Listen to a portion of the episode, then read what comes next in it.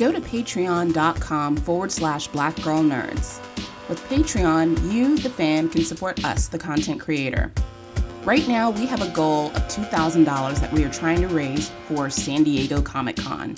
San Diego Comic Con is one of the biggest conventions in the United States. People from all over the world travel to go to this convention. This is our first year coming along as press, and we want to make sure we give you the best experience possible. With that does come your support. Right now, we need assistance with traveling expenses because all of us are on the East Coast and need to fly out to San Diego, as well as lodging expenses to stay at a local Airbnb while we're there. We also plan to give you great videos, some audio interviews, and give you an opportunity to experience the con as if you're there. So, again, we just ask for your support. Go to patreon.com forward slash blackgirlnerds. That's where you can show your support.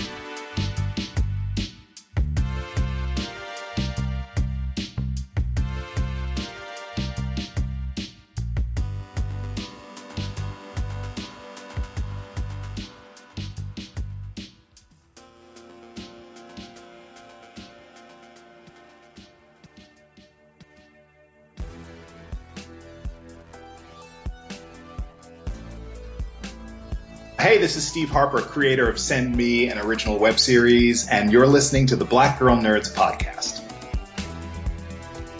Hi, this is Kelly Sue DeConnick, and you are listening to the Black Girl Nerds podcast. Hi, this is Maya G from Rain, a fan film about Storm, and you are listening to the Black Girl Nerds podcast. Hey guys, this is Alexandra Shipp. I play Storm in X-Men Apocalypse out May 27th, and you are listening to Black Girl Nerd. This is Simone Missick, and I am Misty Knight, and you are listening to the Black Girl Nerds podcast.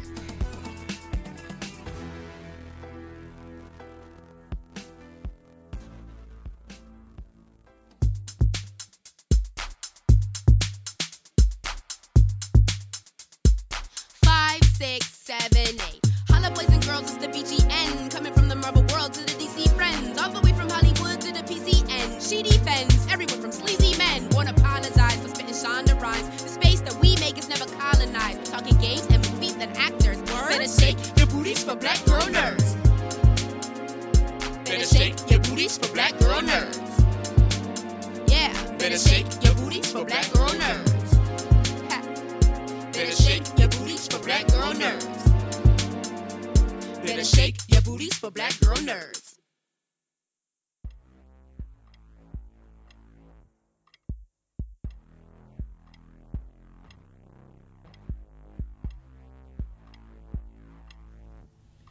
Thanks for tuning in to episode 75 of the Black Girl Nerds podcast. My name is Jamie, and I am your host. This episode is titled Will Packer, Peaky Blinders, and All Things Wrestling. Three segments. Our first segment, we invite guest Will Packer. He is a producer and creator of such films as Straight Outta Compton, Ride Along, and currently the reimagined new miniseries called Roots that's scheduled to air this Memorial Day on three separate networks. He chats with us about the series, also his work as a producer, and why this story and this retelling of a historical miniseries that debuted back in the 70s is just as important as it was then as it is today. That segment is co hosted by Karan, Kristen, and Joelle. Our second segment includes actor, writer, producer Sam Benjamin. Sam Benjamin, you may know him best from the Netflix BBC series called Peaky Blinders. He talks about his role on that show, also his role as a writer and producer creating short films. That interview is a one on one featuring Karan. Our third segment is all things wrestling. Now, this was an interesting one. We usually send out feedback and ask you guys what new topics should we talk about on the Black Girl Nerds podcast. One was emailed to me asking, Hey, have you guys ever thought about talking about wrestling? I got together with Kristen and Anik, who has done editorials on blackgirlnerds.com about wrestling. And we talk about everything from our favorite wrestlers of all time, some of the wrestlers that are currently making a really great name for themselves in the sport, And then we talk about wrestlers that have now passed on, and we just remember some of the great things that made them so profound in the sport. So, thank you again for tuning in to this episode of the Black Girl Nerds podcast. Once again, I think it's going to be a really great discussion. You'll get a lot out of it. Be sure to check out Roots, that's going to be premiering this week. And feel free to give us comments on SoundCloud, Stitcher Radio, and give us a ratings on iTunes if you like what you are hearing. And we are always welcome to feedback about what you want to see and hear on this show. So if there is a topic that we haven't touched upon that you want to hear us talk about, let us know. You can always email me, jamie at blackgirlnerds.com, and I'm more than happy to address your concerns and also answer your questions about the podcast. For now, sit back, relax, and enjoy the show.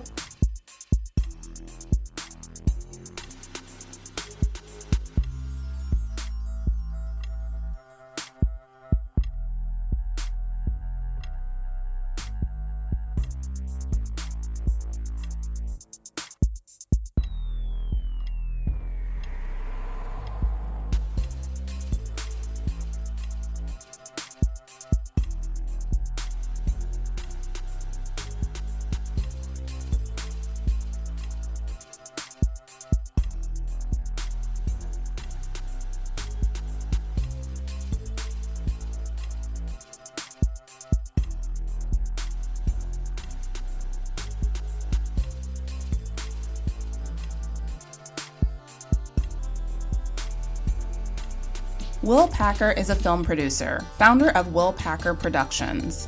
He was listed among the most powerful players under 40 in Black Enterprise magazine.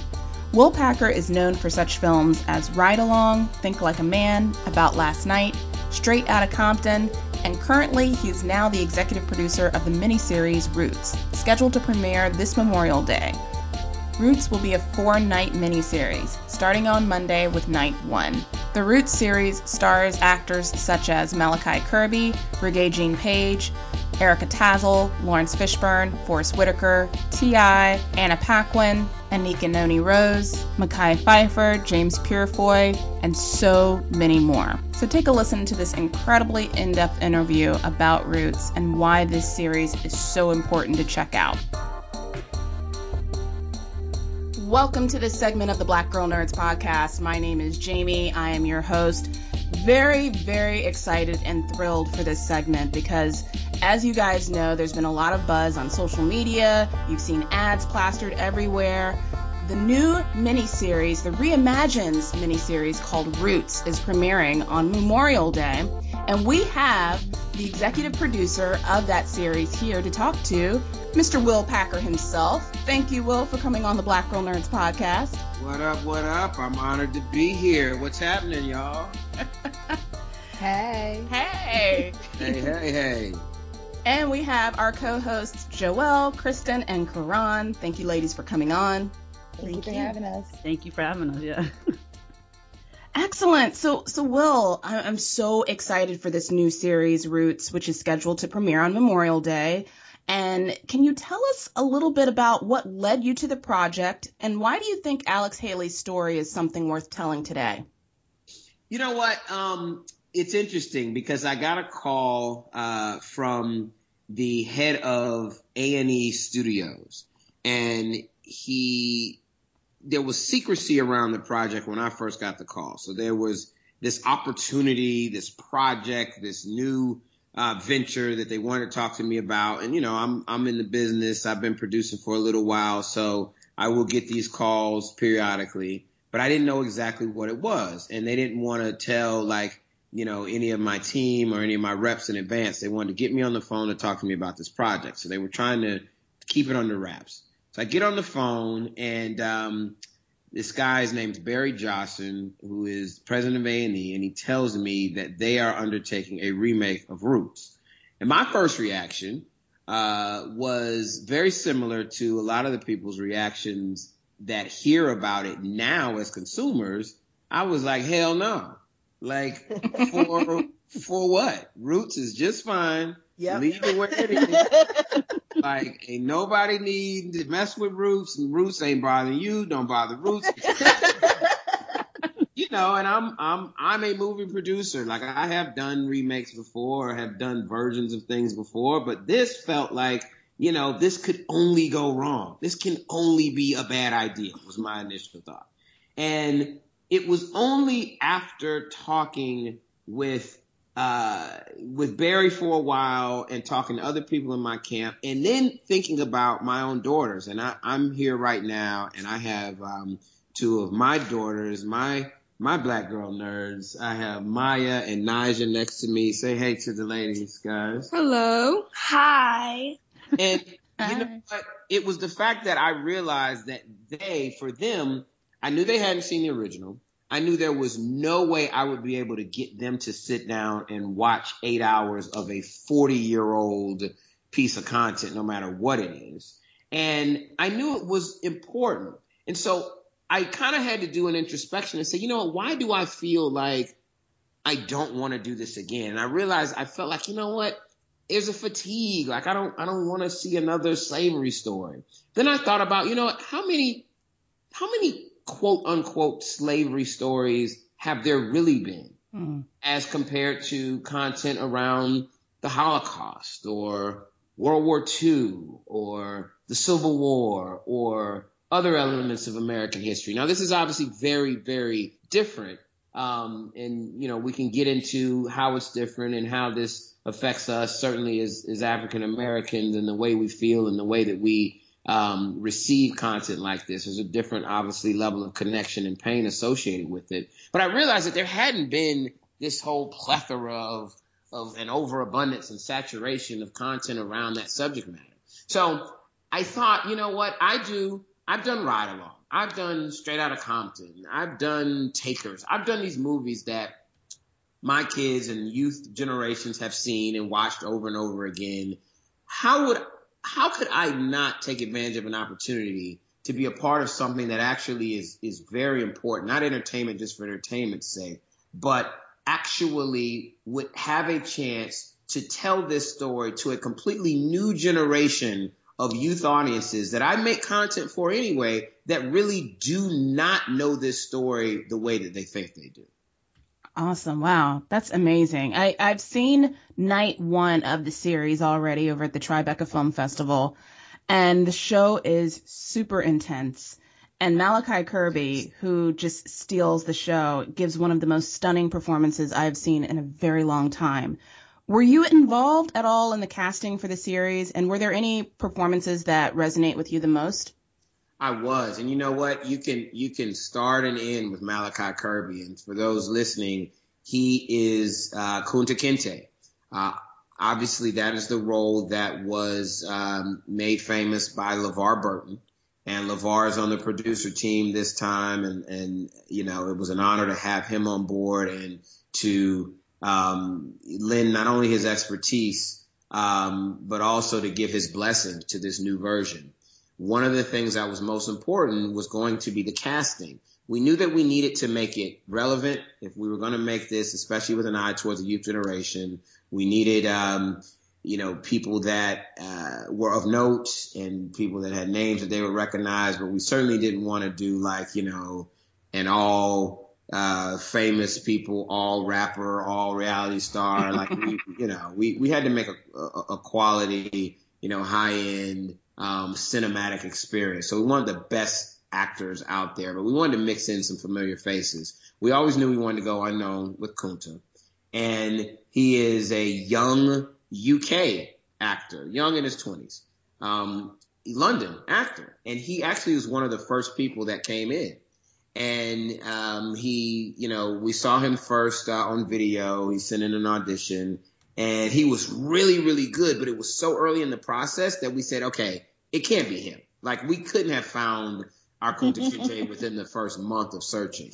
And so we went out and we did this global, not nationwide, global search. We literally looked everywhere from Africa to Europe to South America and of course here in the States and we saw thousands upon thousands of people who came in to audition.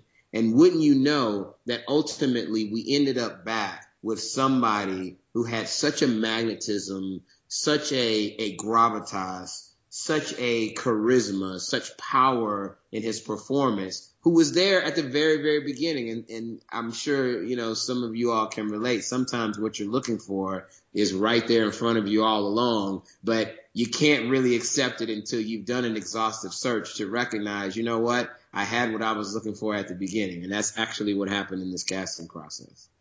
Wow. That's amazing. Um, I want to talk a little bit about the script. Uh, did you guys decide to use the uh, original kind of just as it was, or did you do any twist? Was there a lot of rewrites involved in making the script? You know what? This is actually a new script. I'm glad you asked that because um, the it it is certainly uh, based on the original, but it's really just a foundation one of the things, not only was I hesitant about being involved, but there were a lot of actors, writers, and directors who were very hesitant about taking this on.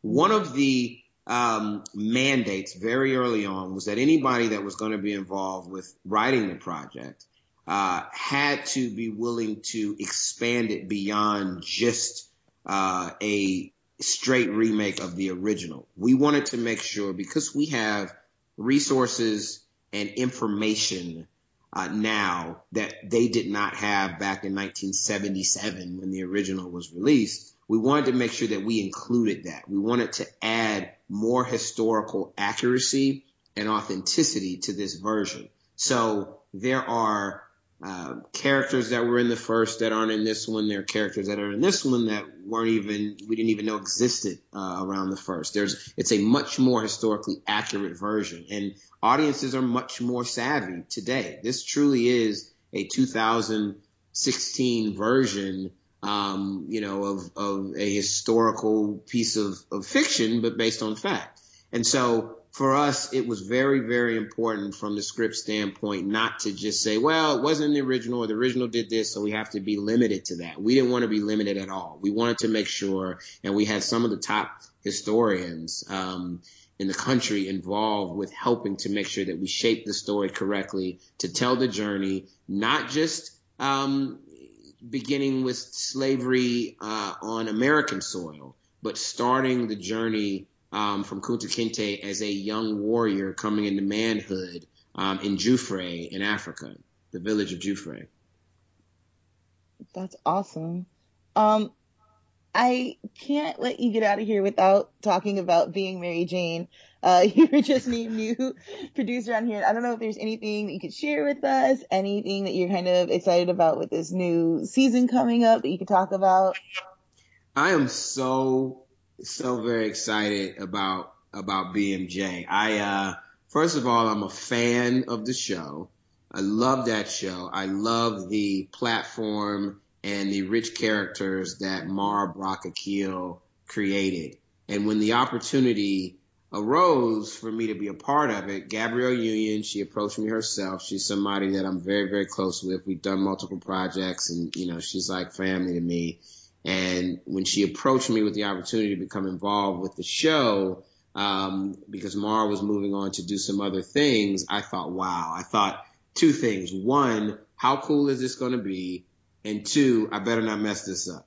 So first thing I went out and did was go and get the best writer that I could. And we found an amazing writer that if you're familiar with that show, The Good Wife, yeah.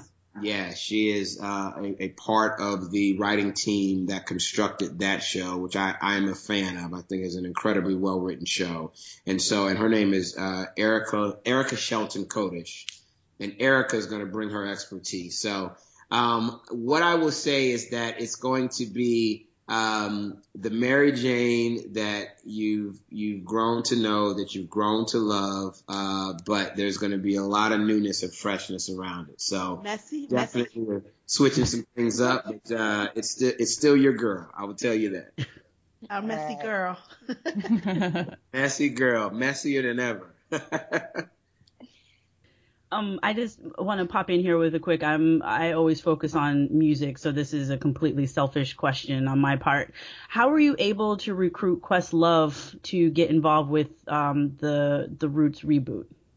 You know what? I saw Quest at um at a party actually in New York around um the what they call the upfronts, the television upfronts, where all the TV networks premiere their new shows. Mm-hmm. And he was there, and we were talking. We had been talking about him because, in in you being a music lover, you'll appreciate this. We wanted to make sure that throughout Roots we had authentic African drum rhythms. We had this idea of having a consistent African drum rhythm that plays through all the nights but takes on different forms depending on the time period when you hear the song. So we wanted something that could start in Africa, but then you hear an iteration of it that plays throughout the story of Roots all the way up through the Civil War in America. And we thought, who is great? Who is somebody that totally understands music, a great producer, and that really gets percussive elements? And literally, it was one of those moments where everybody looked at each other and said, Questlove, Quest, Quest. a week later, I happened to be at a party and he was there. And it was one of those crazy, like, party stories where I see him and he didn't know who I was. And we're at a party and I'm, I'm, I'm yelling, Quest, Will Packer, you know, producer go, oh yeah, I heard of you. I said, hey man, Roots. I'm doing the Roots. I want you to be involved. He was like, yeah, Roots. I don't know if we're doing a new album, you know. Crazy party conversation. But at the end of it, I just got his info and he got mine and we agreed to talk later. So I don't know if at that moment he really understood what I was asking him. there was this producer who wanted to talk to him about a project. And later I got a chance to talk to him one on one and talk to him about it. And, uh, it just, it was great having him on board. I mean, the team, I'm, I'm really, really, um, honored to be a part. I'm a small part of an amazing team and, and the, from the directors to the actors, the other producers and writers, um, to Quest, who was so important with helping to oversee the music. It really was a, a collaborative effort from day one. Awesome. Will there be a soundtrack? There, there is. It's not a. Um, I, I don't know about plans to release the soundtrack like in a commercial sense because most of the music that you hear is um, is score um, within the film. So I'm sure that there will be available um, score and, and Quest did an original song that you'll you, will you will hear over the end credits of each night. Um, so you know there's music, but it's not like you know a a movie where there's like you know the Mary J song or the songs inspired by. At least not yet. Oh, um, oh no! Personally, I would be just fine with that score that Quest is working on. yeah, yeah, yes, yes. Score and the and the composition. I mean, Quest and the composition team. Um, I'm sure that we can we can get that, especially after the the series comes out, especially if it's successful and there's interest in it. Um, I'm not aware right now of a release date for that soundtrack, but um, the music throughout the piece, especially the score, is really, really strong. So I'm sure it will be available. If not, call me. I'll hook you up. Oh, thank you. I know. I know. T.I. is in the uh, series. Is is he lending any of his skills to the soundtrack? He is, but not as an artist, just as an actor. No, he's not. He's not doing music. He is. Um, he's coming in, and he he's in Night Four, and he plays a um, re- a rebel, of course, a rebellious member um, of the the Union Army during the Civil War. Um, so he, uh, I think he's going to surprise people. He he is somebody that you know he's a friend of mine. Um, I am I'm in the ATL and he is as well, and he and I have worked together before, and he's always um, wanting to be challenged and do stuff different um, than than you know what he's been able to do. And he and I talk a lot about how a lot of Hollywood uh, producers will approach him and they want him to basically do the same thing over and over again and some some version of T.I. that we know. And um, he's always telling me, Will, I want to be challenged. I want to do something different. And I said, Well, I got something different for you, brother. How different you willing to go? Because I got something.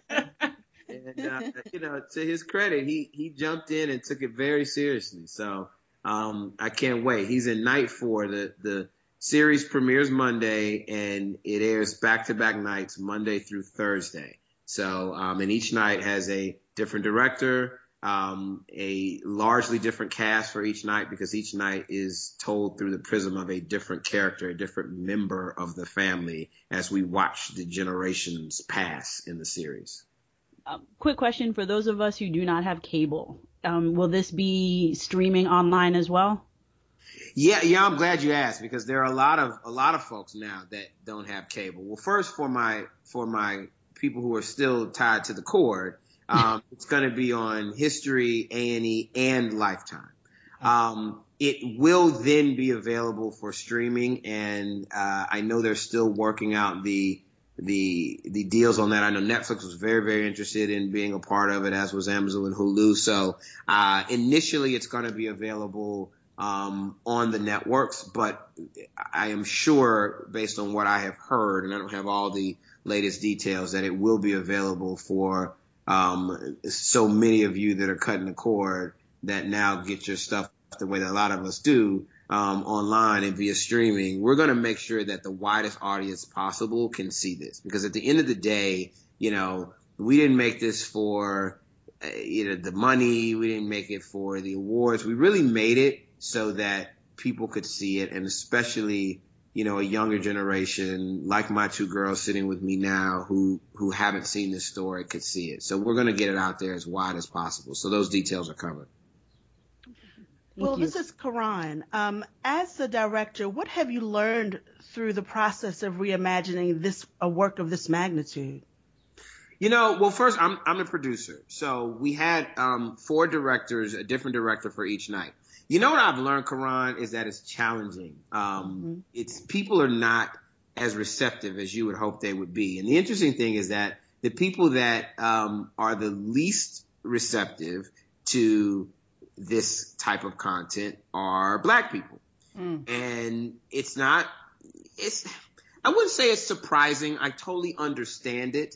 Um, but it is challenging because you do have, um, you know, there are a lot of liberal white people that say, you know, yes, we need to, we need to see this. We, we need to, you know, acknowledge, you know, what happened and this is an important piece of history. And of course you will have, you know, some of your folks, um, white and black that say, look, it happened. It's over. Let's get beyond it. Let's move past it.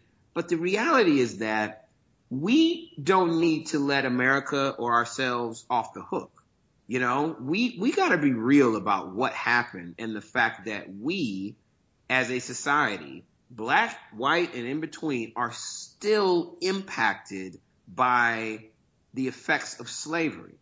We, mm-hmm. we shot this. We didn't have to create one plantation.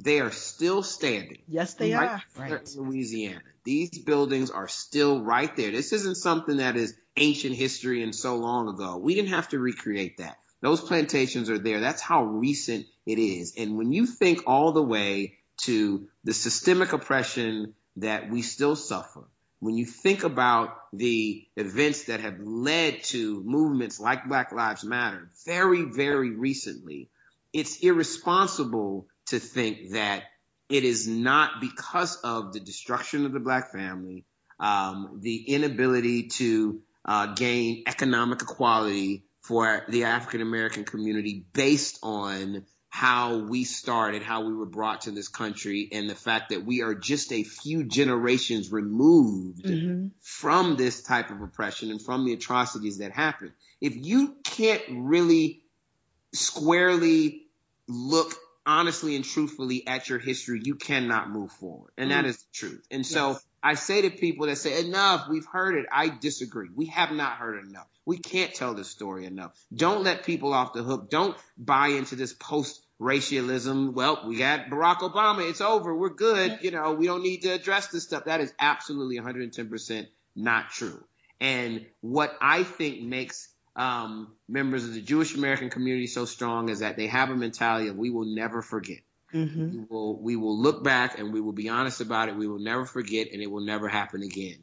And so many members of the black community have uh, the perspective that we don't want to uh, address the fact that this happened. We've seen it, and I don't want to I don't want to look at it and I don't want America to look at it and I don't want this to be a part of, of the content, you know. And we shouldn't just have this, we should have all types of content. And I understand that it is very, very painful, but understand this is not a victim story. This is not a story just about oppression. This is not a story just about, you know, um, the horrors of slavery. This is a story about survival.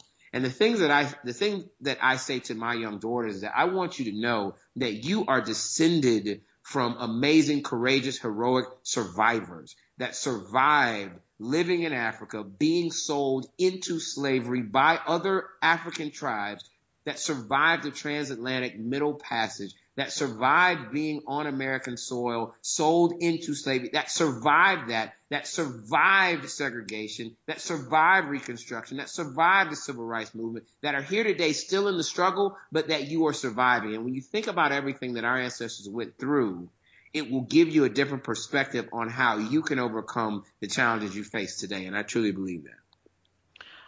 Roots was such an iconic cultural, life altering, and historic work in literature and in film. But very little was spoken about the women of Roots. You have your daughters with you today. And what do you hope that they'll take away from watching and learning from the amazing women that you have in this cast and the stories of the women in, in this rebirth of Roots? I'm I'm so glad you asked that because uh, I can't wait, and I'd actually love to come back after um, you guys have a chance to see all four nights and talk about this very issue because we took a lot of time and care and paid a lot of attention to the characters, the portrayals, and the imagery of black women in mm-hmm. this series. Um, in the original Roots, uh, it was uh, that you had black female characters, but they the portrayal of them was very different uh, than the portrayal that you will watch uh, in the new version. As we all know, I don't have to tell anybody on this podcast, and hopefully nobody listening, the absolute heart, backbone, backbone, uh, brain, and spirit of the black community lies within the black woman, mm. and the black female characters are so strong this time around, and it is because we paid special attention. So, you know, if you're familiar with the series, you know about you know, Kizzy and maybe you know Belle, but mm-hmm. there are other characters that you will see and the actors, Anika Noni Rose, Tony Award winners, Emi yes. who you will see. I mean, they are, I want, I want to talk back about it because it's one thing for me to say the performances and the characters are strong, but after you see them, we can talk about the portrayal of black women during that time. We are very true to the role that they played because remember so much of the challenge that we faced was about the destruction of the black family. Well, it was, you know, the, the, the crux, the burden of the black woman to try against all odds to do everything that they could to hold their families together. Yes. We, we, we look at that. We look at that in an unflinching and realistic way. And, uh, and I'm very, I'm very proud of what we were able to do in terms of portrayal of, of black women because even today, we still, as a community, we will live and die and only go as far as our sisters take us. Mm. Wow. I could listen to you talk all day, Will. all day. I, am enjoying this. I, I have done a lot of um a lot of interviews around it, but I, I don't. This feels so much more like a conversation, and and you know, I, I love the theme of your podcast and, and, and, your website and your platform. And so it's a, it's a little bit different. I, I'm, I'm able to be a little more, um, expansive in my answers with this kind of a format than just, you know, um, you know, some of the canned answers and especially because this feels like a, almost like a family dialogue. I can be a lot mm-hmm. more, um, a lot more blunt. And so I'm, I'm enjoying this dialogue as well. I'm glad that, that, uh, Jamie, you reached out to me online because that's how this connection was made on Twitter, um, so that I could could go and, and do this. Thank you so so much. We appreciate you coming on the show, and you are more than welcome to come back after we finish watching the Roots miniseries. Can you again let us know for our listeners where we can watch Roots, when it's coming on, and then also um, let us know where we can find you on social media? Absolutely. So Roots airs Monday night, night one, May 30th, Memorial Day. Uh, nothing wrong with getting your cookout on, having a good time, relax, do whatever you do. But then that night, I'm asking you to sit down with the ones you love, find family, find people that, you know, find somebody that doesn't want to watch it, find somebody that didn't see the original, or find somebody that did and this, if nothing else, will stir dialogue and perform a, provide a, a basis to spark conversation and dialogue around this is always good. Night one airs Monday and then nights two through four on consecutive nights right after. It airs on the History Channel. It airs on Lifetime. It airs on A&E. So unless you don't have cable, you got no excuses. You can find it on three different channels. Um, and I am out there. I try to be as, as engaging as I can be on social media. I'm at Willpower Packer on just about all my platforms. I, I snap, I tweet, I gram, I Facebook, but not as much. Um, but I am out there. So Willpower Packer. Girls, did I forget anything? Maya? Nope. Nigel? Covered, covered it all. Did I? Any any thoughts? What did you guys think when you heard that Daddy was uh was remaking Roots? I was like super proud of you because you were taking on something totally different from the rest of your um, catalog and the rest of your other movies, and I just thought it was like great and challenging, and I thought it was like really amazing that you're bringing it to our generation, modernizing it and putting it in, you know, the current day conversation. I just thought it was great. That's awesome. What about you, Maya? Well, I had only heard about roots when like mommy or you like I've heard people like talk mention it before, but I never really like knew what it was. And then when you said you were remaking roots, I didn't know what that meant. So I was like, oh, okay, cool.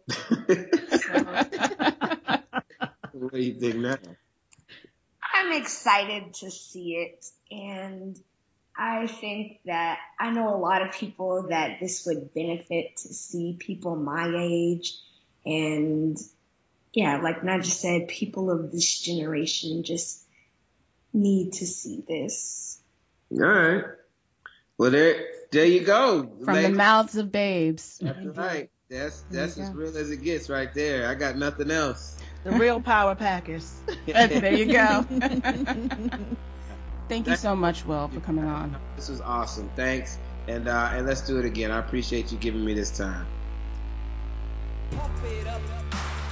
Pump it up. Pump, pump, pump it up. Pump it up.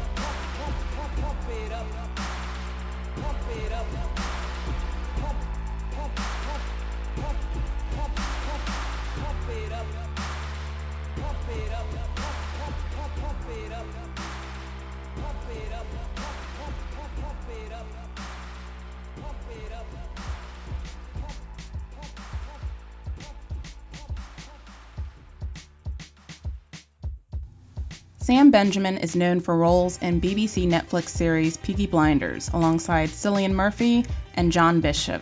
His sophomore screenwriting venture Double Cross, also starring Kyla Fry, made official selections at the British Urban Film Festival, Melanin Box Festival, and Soul Connect BFI Festival.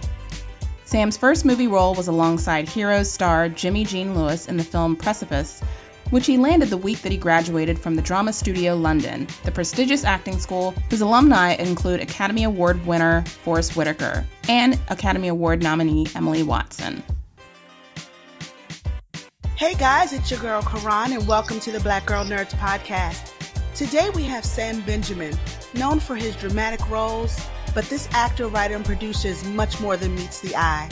He appears in series 3 of BBC Netflix's Peaky Blinders, the upcoming superhero series The Few, and his award winning short film Double Cross. Sam, welcome to the Black Girl Nerds podcast. Thanks, Karen. How's it going? It's going well. It's going well. So I learned that you actually spent some time in the States with Mickey Mouse and his crew. How long? how long were you here, and what was that experience like for you? I was there in 06 for about four months. And it was yeah. I worked as an entertainer at the Disney's Animal Kingdom on the Kilimanjaro Safari ride, and um, to be quite, I, I, say this to everyone is whenever people ask me about it, is it was one of the happiest times of my life. It's the happiest place um, on earth.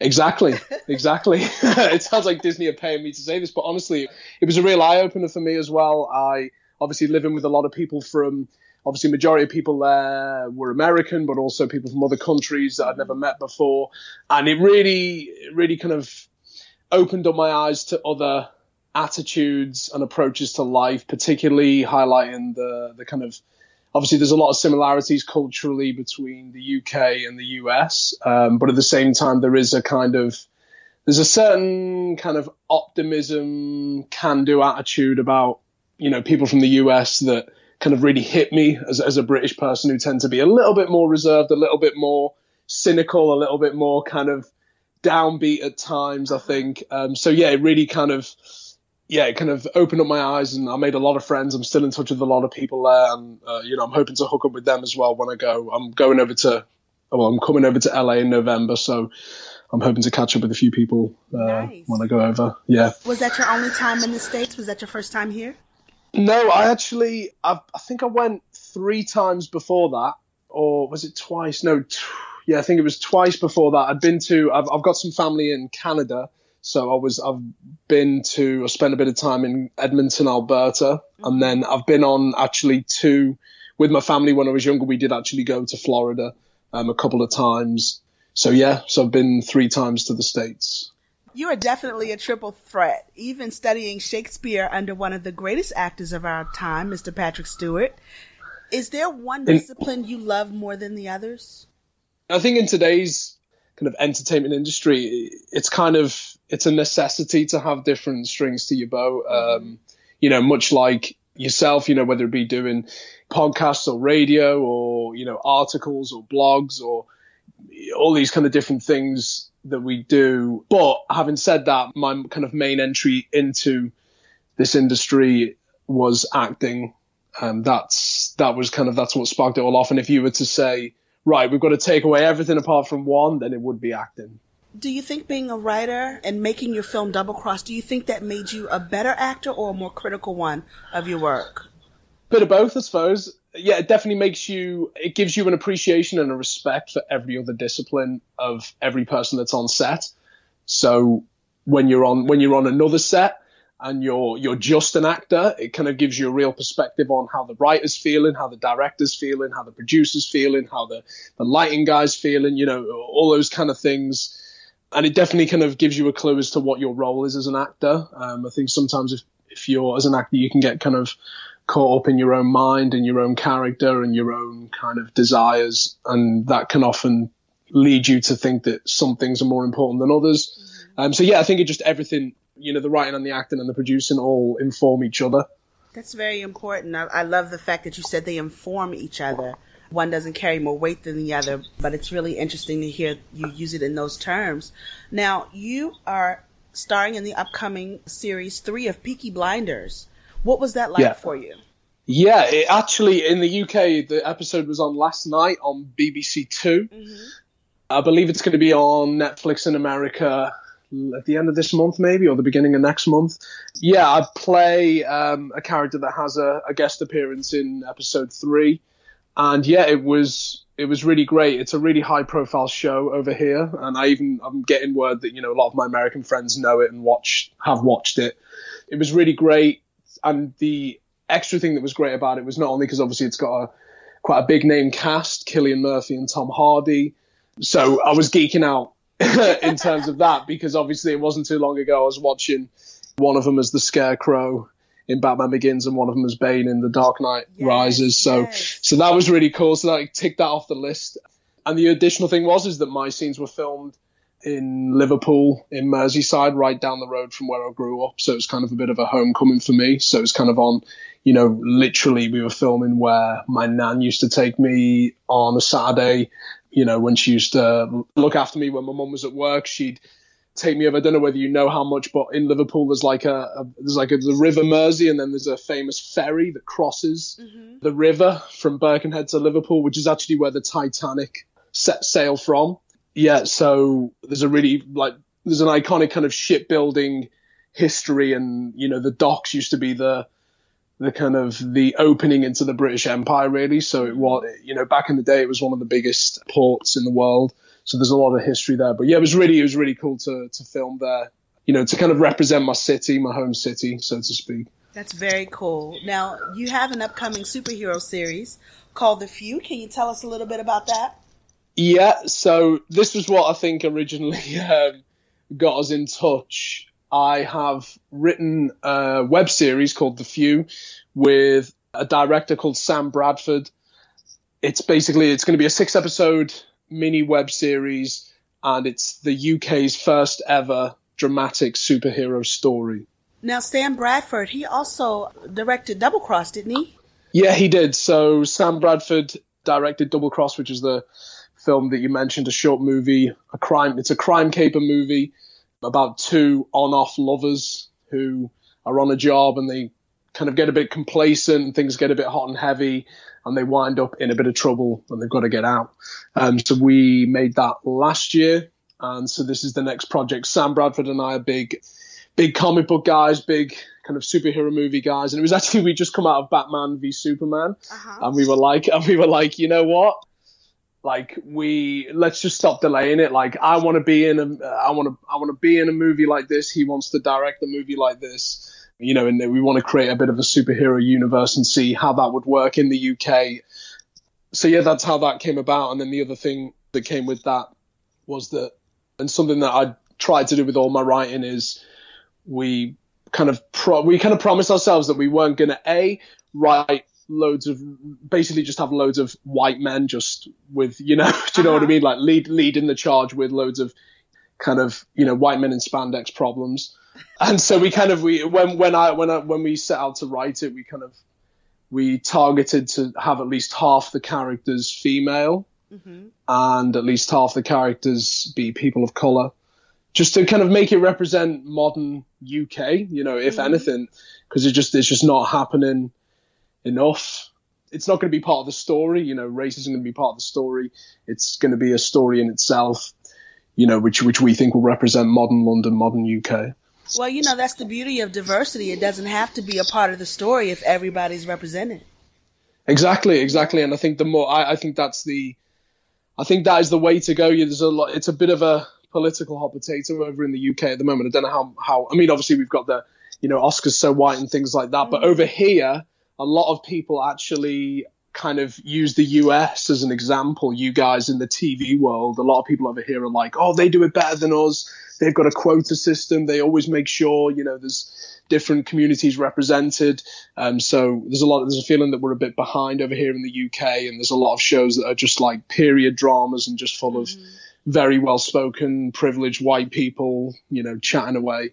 So yeah, it's and I think that is the future because there's a lot of there's a danger of like tokenism where people, you know, the kind of powers that be and commissioners and producers kind of go, oh, oh, well, we need to we need to tell some black stories, so let's mm. get this let's get this black writer in and they can tell a story that's that's black in inverted commas you know, and then that's that that's their perception of that, and then it just means that you know younger generations growing up, whenever they see people of color, it, it's part of the plot, mm-hmm. which I think is quite is quite dangerous because it, it, it often can have a reverse effect. It just makes people think, oh yeah, you know that's an issue, even though there is a place for those stories. I think it's important that that actually just stories are being told and people.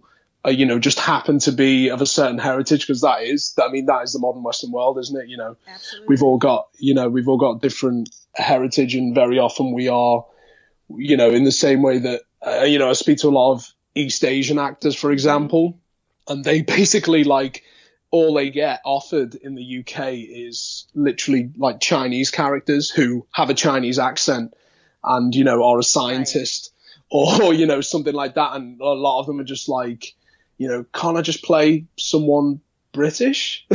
Because that's what because right. that's what I am. You know what I mean? Like that's right. what I talk like. So yeah, so that's you know I try and do that with everything uh, you know that I that I write. I've, I've actually got another. I've got a feature film that my me and my agent are currently kind of packaging to speak to some actors about. It's called Soul Cabby. It's a romantic drama feature film, and it's a cross-Atlantic romance between an an aging white Liverpudlian cab driver and uh, an African American businesswoman. So, and I think that's I'm really excited about that. I think that's that's something that will, you know, it's a story that will kind of nudge people to make more stories like that. That's amazing. I always find it interesting to hear that the U.S. is used as an example in so many parts of the world, where here, you know, the hot topic right now is the whitewashing of films and, and Yeah, stories yeah. that have been, you know, traditionally in print or on the screen have been diverse characters that are now being played by all white people. That's the hot button topic, you know, issue here. Racism has always been an issue in the U.S. and we address Yeah. that frequently on here. But I think that's really amazing that we have an opportunity to see things from a different perspective. You always think that you are, you know, your situation is the situation that's the most dire or that's the, the worst off. When you have people Mhm. across the pond who are looking at us as an example of diversity of all things. Yeah, I mean, well, just to give you an example, the other thing that I think the UK industry is battling with at the moment is class. Mm-hmm. Um, and I don't know how, you know, I don't know how much you kind of that comes into play over in or, or kind of what the, whether there are kind of different, you know, classifications in inverted commas. But obviously we've got, you know, England, the UK has a tradition, you know, stemming from, you know, centuries ago where it was, you know, you had God, you had the king, and then you had the upper class and mm. everyone had their place. And I think there is a feeling as well that working class, in inverted commas, actors and people in the entertainment industry are actually kind of being not being ignored, but they're kind of falling by the wayside because of the amount of money you need to to educate yourself to get into the entertainment industry. And and as well as that, you know, there's shows like Downton Abbey, for example, tend to there tends to be a bit of kind of there's kind of a worry that a lot of the and if you look at a lot of the big British actors at the moment, you know, the likes of Benedict Cumberbatch, Damian Lewis, Tom Hiddleston, Dominic West, they all were kind of privately educated in really, exp- you know, fee, uh, I'm pretty sure they all went to like a really, I think it was Eton, which is basically like um, a private school, which is really posh, and you, you know your parents have got to have tens of thousands of pounds to pay for your education, and and that's before you even go to university. So there's there's a worry about that dominance. So that's something that I'm very kind of passionate to to kind of equalize, tell stories that are about real people and are inclusive and you know more about the real world. Um, so we have that as well as the race thing. I don't know. I don't know how much that comes into play in the US. And the other thing as well, just from a UK perspective, very often when I've auditioned for American projects as an actor, there's an interesting thing as well because very often like accent has a big factor Yes. in the UK. So, for example, I mean, my, my accent's quite subtle to many people, but you know, I'm uh, if you know my kind of mother tongue would, you know, if I started talking like that, that'd be me kind of natural accent like that. If I was to go, you know, really Liverpool, and over here, that would kind of be seen as a very working class accent and therefore working class roles. So you'd be playing the kind of the construction workers and the drug dealers and the people on the uh, the, the council estate, kind of living on benefits, welfare, that kind of thing. So whereas in the US, when I audition, I put on an American accent. And they don't care where I'm from. You know, I can be a doctor, I can be a lawyer, I can be whatever, a rally car driver, a, a mm-hmm. plumber, or what, it doesn't matter. Like, there seems to be a kind of, there's less of that kind of class thing when, when it comes to, you know, once you get that American accent, it seems to be a bit more of a, of an equal thing. I don't know what, what your reaction to that would be as an American or whether that is a similar perception or, It's really interesting because here in America, we have regional dialects. You know, you have the northern accents, the southern accents, but then you have colloquialisms and dialects that are very localized. And there's, I don't know if you've ever heard of Ebonics, but that's what they claim Yeah, yeah. what black speak is, which is ridiculous. Mhm. But, Yeah. Or if you have a person of color, it is, you know, an Asian is usually relegated to some far off broken English, horrible broken English. You have Spanglish and you have someone from South Asia would have a very difficult to understand but very specific kind of accent, and it, it can be really offensive in the states. Mhm. But to come to the states, what's your best American accent? Do you think? I mean, over here, there's kind of they regard when they kind of ask if, they, if they're going to audition, they ask for what they call general American. Uh-huh. I don't know whether you you agree that that exists. The kind of I'd say there was probably two main kind of. I suppose there's three American accents they'd probably ask you to do. General American in, in uh-huh. inverted commas, kind of a East Coast New York uh-huh. kind of vibe, or a, a Southern kind of Texas kind of vibe. They Twang. they'd be the three. Yeah, kind of re, you know Southern Southern Belle kind of that kind of thing. So um, so yeah, they'd be the kind of the main the main ones that they'd ask for. Sam, tell us where we can find you online.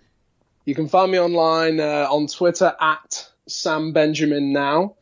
So Sam Benjamin and then N O W after that, and I'm I'm that. So Sam Benjamin now on Instagram and on Twitter. Uh, you can find me. I've got a fan page on Facebook. Yeah, you can search around on YouTube as well. They'd be my main channels. Okay, great. And happy belated birthday to you once again. Thank you so much. That's amazing. Sam, thank you so much for joining us on the Black Girl Nerds podcast. Thanks for getting me on.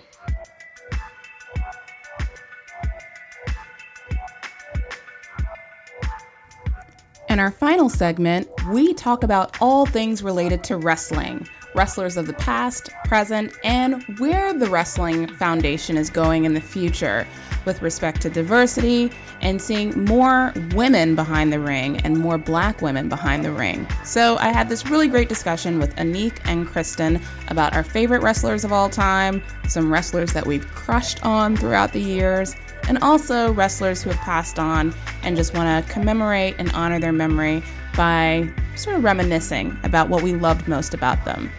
And if you're a wrestling fan, stay tuned. You're really going to love this segment. Welcome to this segment of the Black Girl Nerds podcast. My name is Jamie. I am your host. I am here talking with two great ladies about a topic that we haven't really covered here on the podcast.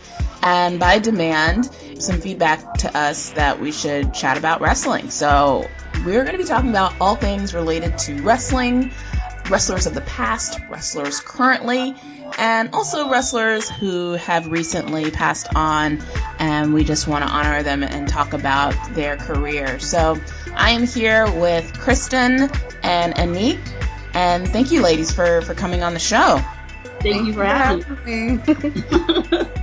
Let's start with the first question, which is when did you get started in wrestling? When did you first dive into this really cool subculture of wrestling and, and what was it about it that piqued your interest? I've been watching probably since I can remember, maybe five years old. I've been watching. It kind of teetered off a little bit when I got a little bit older, but now that my son is really into it, it, you know, I got back into it and I haven't stopped. I have to um, pretty much mirror Anik. My brother, I have two older brothers, and um, my one brother, my middle brother, was really really into it. So when I was, that's all I remember growing up was was watching it and and getting into it, and and uh, and that was when it basically was like Saturdays, you know, mm-hmm. yep. finished. I would, you know, we'd flip over to whatever local station had it, and this is before USA really took over the WWE and stuff like that. So I remember I fell off probably around high school, but not to the point where I, I mean, I can at least, I know who the various people are. Like I paid attention when Rock came back and stuff like that. Yeah, for me, it was just growing up as a tomboy. I was into a lot of things that the boys were into. I was collecting baseball cards and basketball cards and comic books and playing video games. And my younger brother and I, we loved watching wrestling. And as you mentioned, Anik, watching it on Saturdays, you know, at home. And yeah, that, that's what really got me interested in it. And I just loved the personality of these wrestlers. They always had these really great personalities, these flashy clothes, the cool music that they would strut out to when they'd get out to the, to the stage. And I remember the WrestleMania game That really got me interested in um, wrestling was the WrestleMania game on NES featuring guys like Hulk Hogan and Macho Man Randy Savage and such.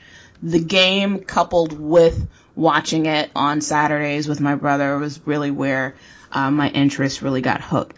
I think it was like back probably late 80s, early 90s is really I when I got that hooked in. game. I remember that.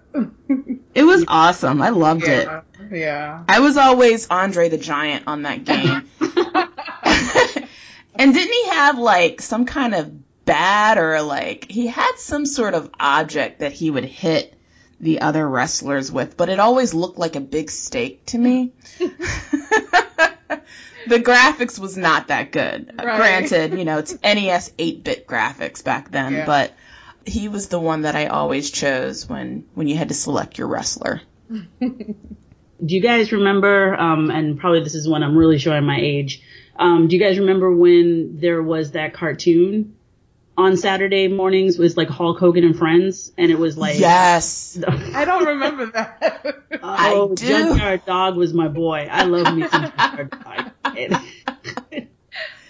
I do remember that. And then remember when Hulk Hogan spawned off and did a movie career and he did that movie No Holds Barred? I remember that. he did a few other films as well, but he was like the breakout star of, at that time it was the WWF. So, and then Randy Savage had done like, you know, the Slim Jim commercials that most of us mm-hmm. remember.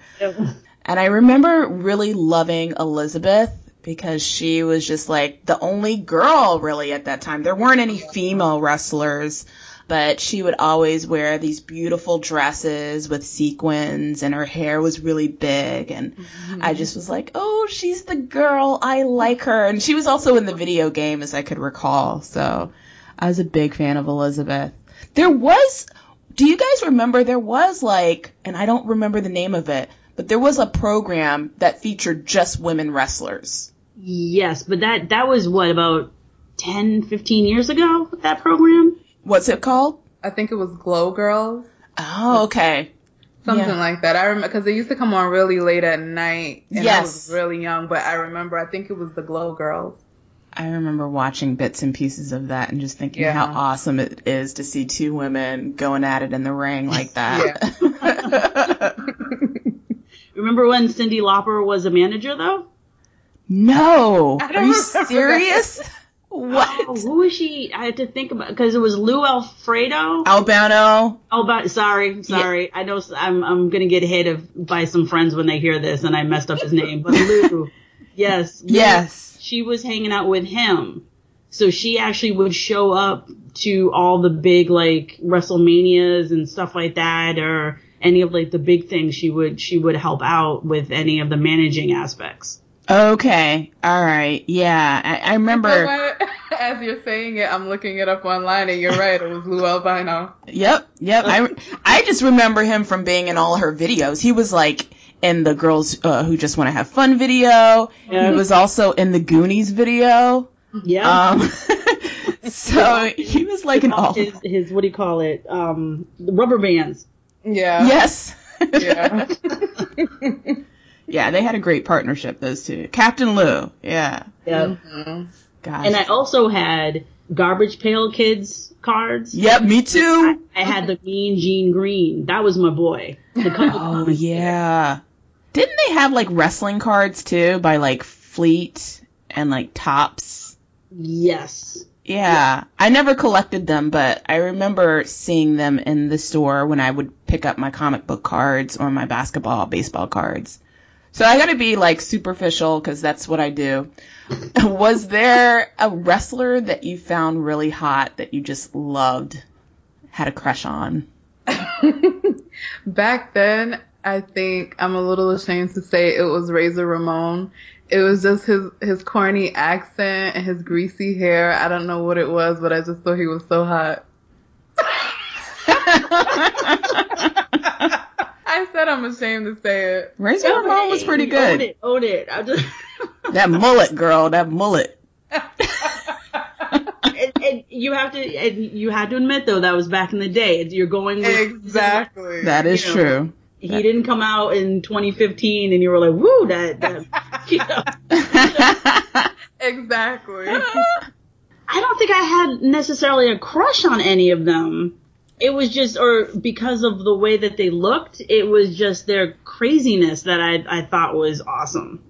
You know what I'm saying? yeah, Like, their their flair. Yeah. yeah, like here's so my brother and his wife, they were living in Rhode Island in Providence. They were uh his wife actually was working at the convention center and the wrestling would come through there.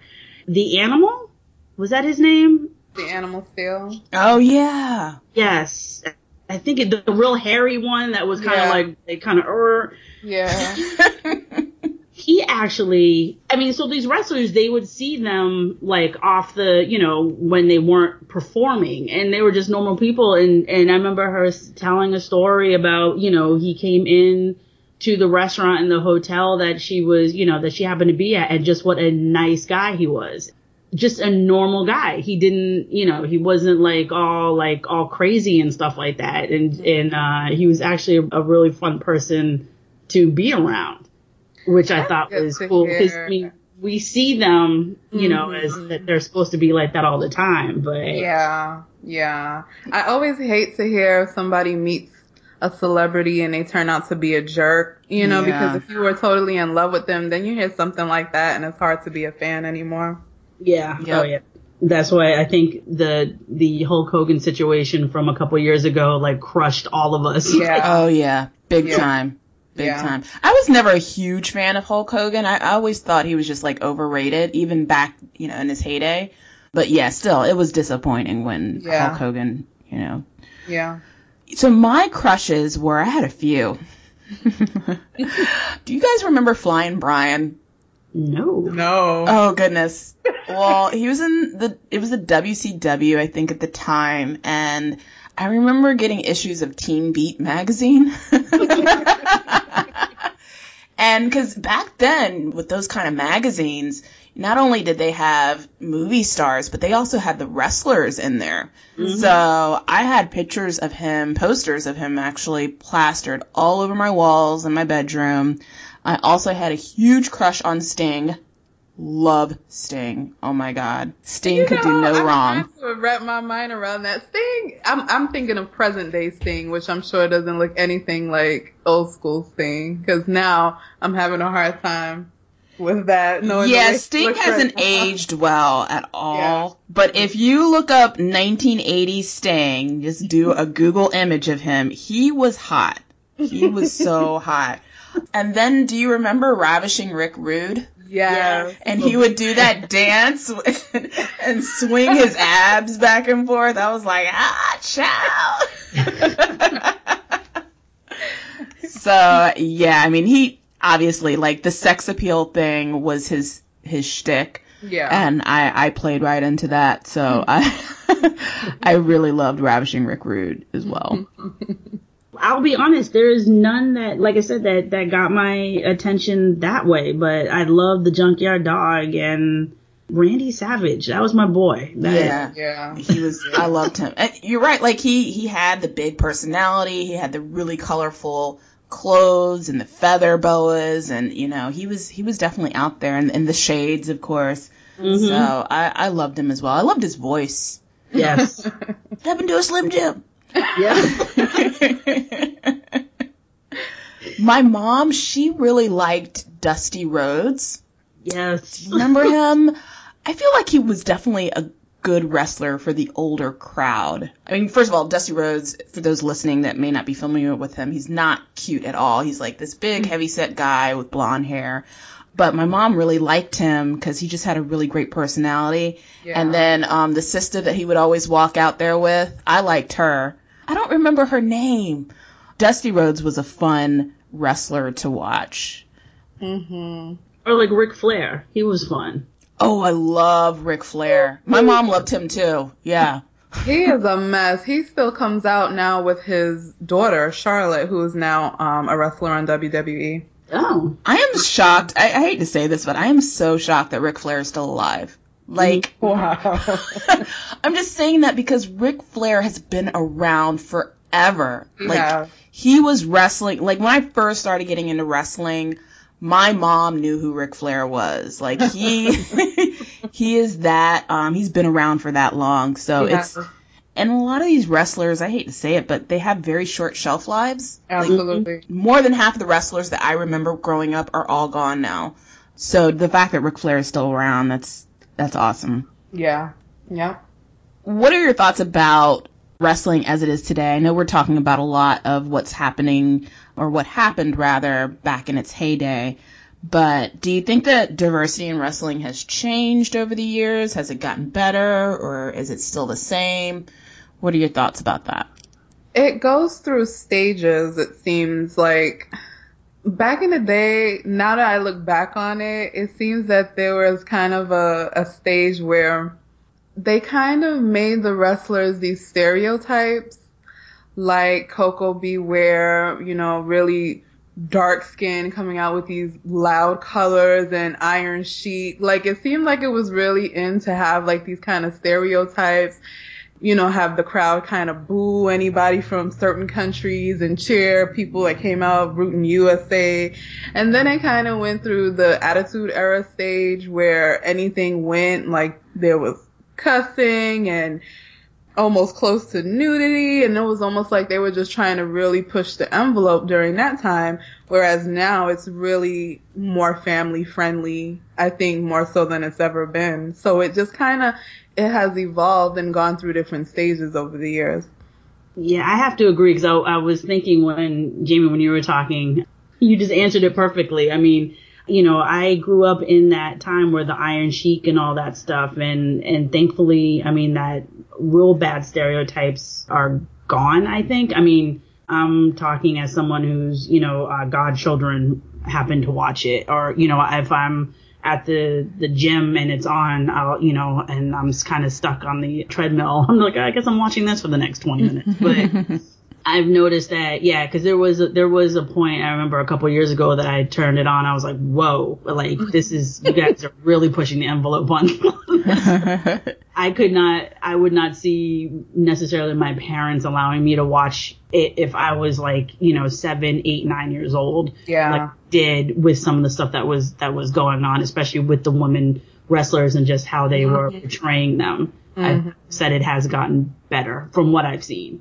yeah definitely Yeah, I haven't watched anything current. Um, most of my wrestling knowledge stems from the 80s and the 90s.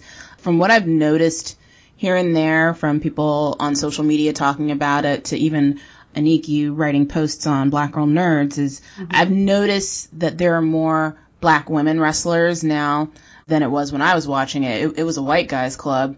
There weren't that many men of color. I remember there were a few like Tito Tito Santana, which I named I named my cat after Tito Santana, by the way, guys. Just letting y'all know. my very first cat, Tito, was named after him. But there, there just really wasn't a whole lot of them. So to see black women out there wrestling and representing is awesome. And I wish I could have seen a lot more of that growing up. I'd probably be a bigger wrestling fan now than I was, um, you know, back then having seen those images. So it, it seems like it's definitely getting better though. Definitely So what are your thoughts about diva wrestling and, and women repping the stage as, as wrestlers? it's definitely gotten better. I mean, like you said, back in the day, it was almost non-existent. There were maybe four or five women wrestlers on a good day, and now they have like a whole a whole section for the women wrestlers. Even recently, they've changed it from the divas division to back to the women's division, which I think is a step in the right direction because I just think the title of divas was stupid. You know, they're not divas, they're not singers, they're wrestlers. They're professional wrestlers just like the men. So I definitely think it's a step in the right direction. I think social media had a lot to do with that change because Vince McMahon heard the fans saying, look, we want the women's division to be taken more seriously. And it, it appears that that's what they're trying to do now. So I think this is the greatest time for the women's division in WWE right now. That's awesome. So has social media really been rallying for, like, do you see a lot of folks on social media talking about wrestling more now than, you know, a few years ago? I, I noticed that it, some hashtags tend to trend. And mm-hmm. every now and then when there's a wrestling event that happens, everybody on my timeline is talking about it. Do you think social media has popularized wrestling at all?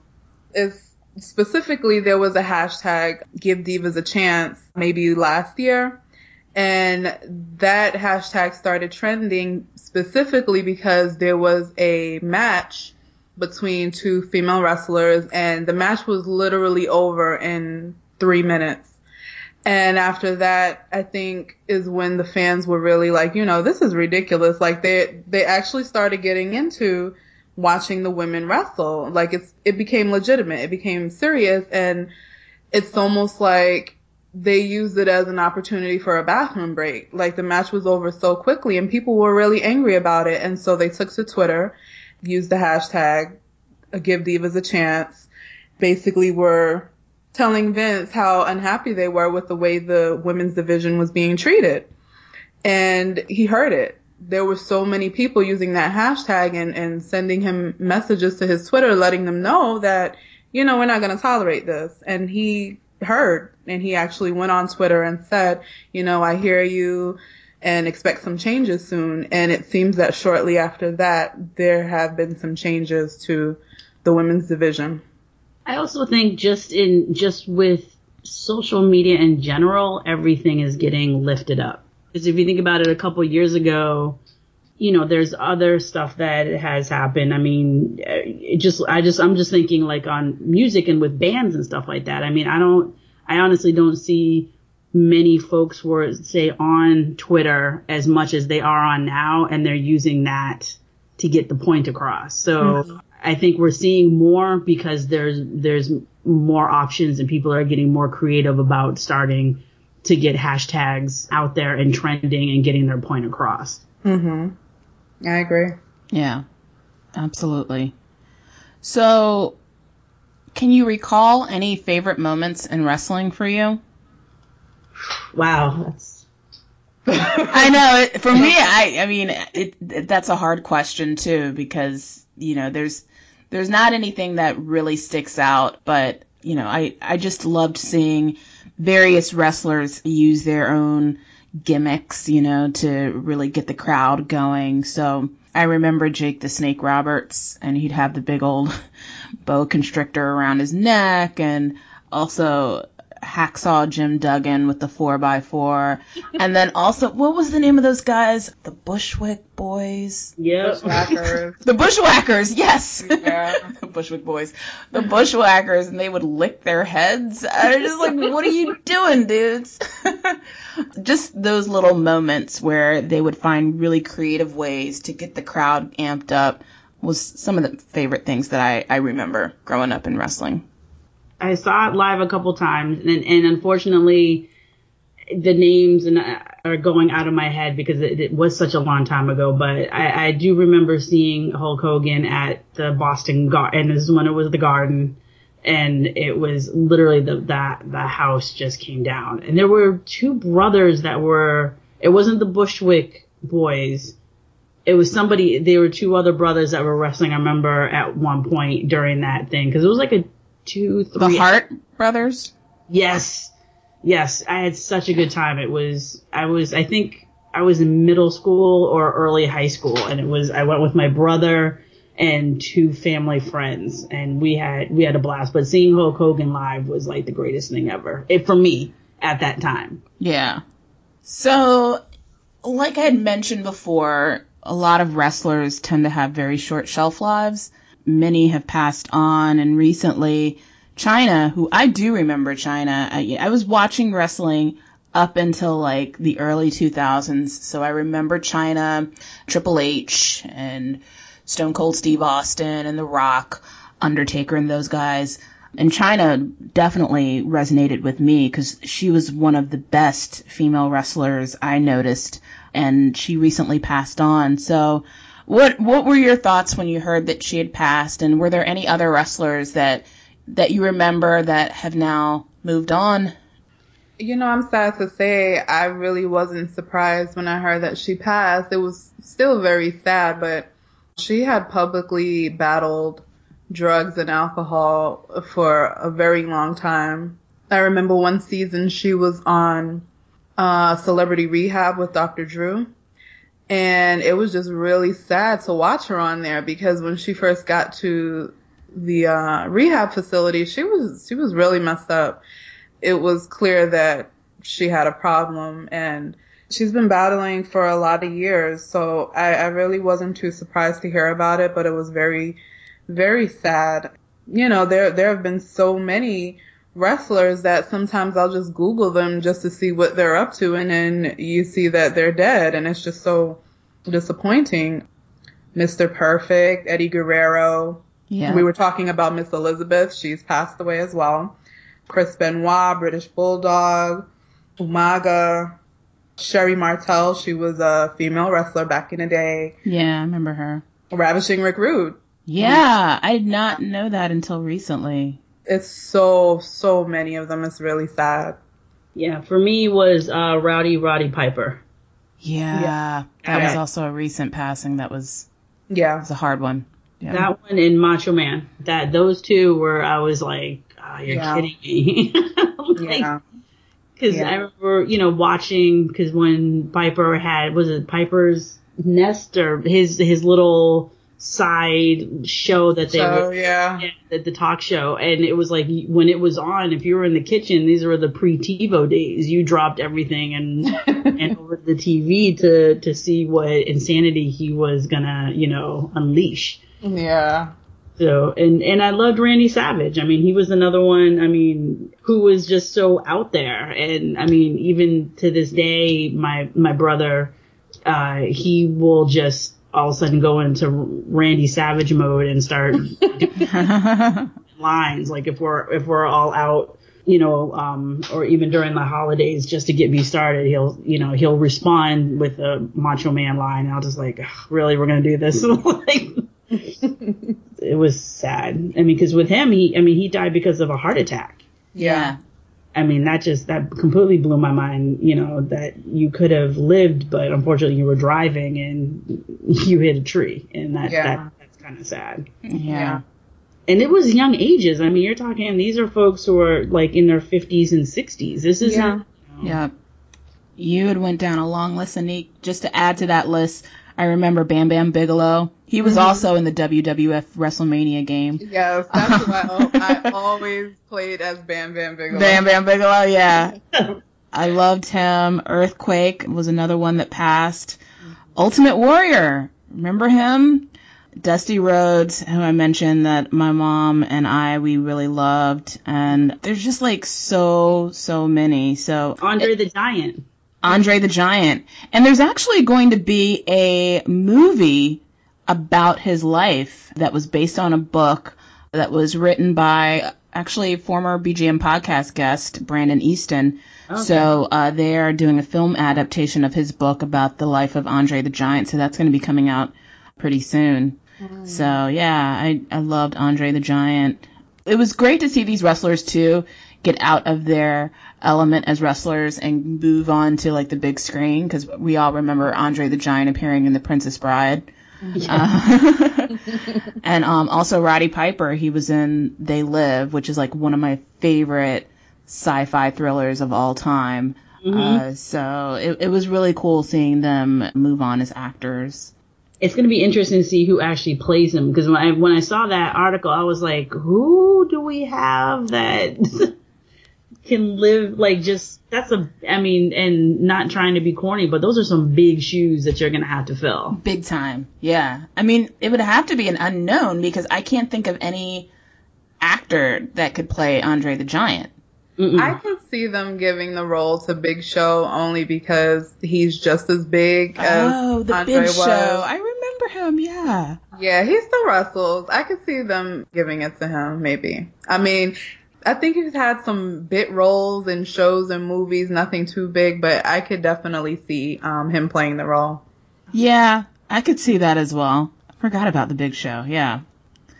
And of course, oh, I, I mean, I'd be remiss to mention like the ultimate movie star that has branched off from wrestling and is now just like an A-lister, which is Dwayne the Rock Johnson. Absolutely. so, I mean, it's just like talk about someone who started off in this in this business and has made it a huge commodity for himself on the big screen. So it's it's awesome to see how he's evolved over the years. I I just remember because I was dating this guy at the time and he was a big wrestling fan, so that's how I kind of got back into it in the early 2000s. He loved The Rock. I was just like, who is this guy? What is he doing with his eyebrow? Like, what? what's going on here? And I, I fell for, for The Rock as well, so it was it was awesome. You, you can't help but not to. I mean, Yeah. Yeah, he's he's very charismatic. He definitely has a presence on the screen. Yep, absolutely. Well, great. Any final thoughts on wrestling today, yesterday, where you think it's going?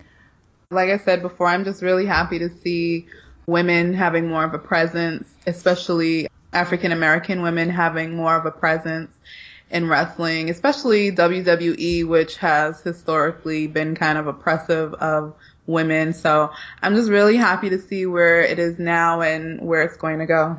And now talking to you guys, I'm actually going to start looking at more wrestling stuff because this is bringing some good memories back. um, and the fact that you know, like you said, there there is more more women involved, more you know, and for me too, just the less cringing aspect of what it was. I would say in the early 2000s. You know, they've calmed down. It's never going to go away. I mean, I, I remember my mother could tell me stories about wrestling back in like the 40s and 50s. So, I mean, Yes. it's, it's here to stay. I mean, you can't, hopefully, you know, it'll just keep evolving and, and as long as people are having fun, I can't, I can't hate them.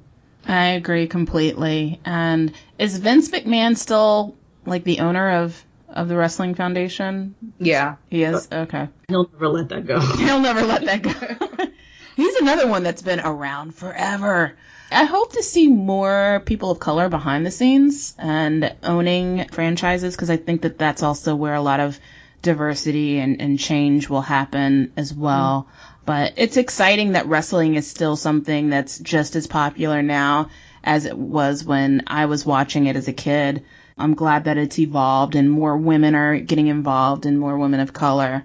And hopefully that that's something that will continue. And then also seeing more executives, you know, running the damn thing because, uh, you know, that makes a huge difference as well. Oh, Definitely. Excellent. So before we go, just want to give you guys the opportunity to plug your social media networks, where we can find you on the web, and if there's any projects that you're working on, feel free to shout it out. Start with Anik and then Kristen. I'm on Facebook, Anik Toussaint, T O U S S A I N T. And in general, I hate social media, so that is the only place you can find me. That's smart. the best place to find me is Twitter. Uh, it's at Mia the Pug. Obviously, my name is not Mia. That's literally the real pug who I'm surprised has not started barking in the background. and um, if anyone especially is interested in what kinds of music and what's going on, especially in DC, I'm usually heading out someplace to a concert somewhere at least once or twice a week. So I'm always down to to uh, hang out with folks and to meet folks at the at the random places. Excellent. And you can find me at Black Girl Nerds on Twitter.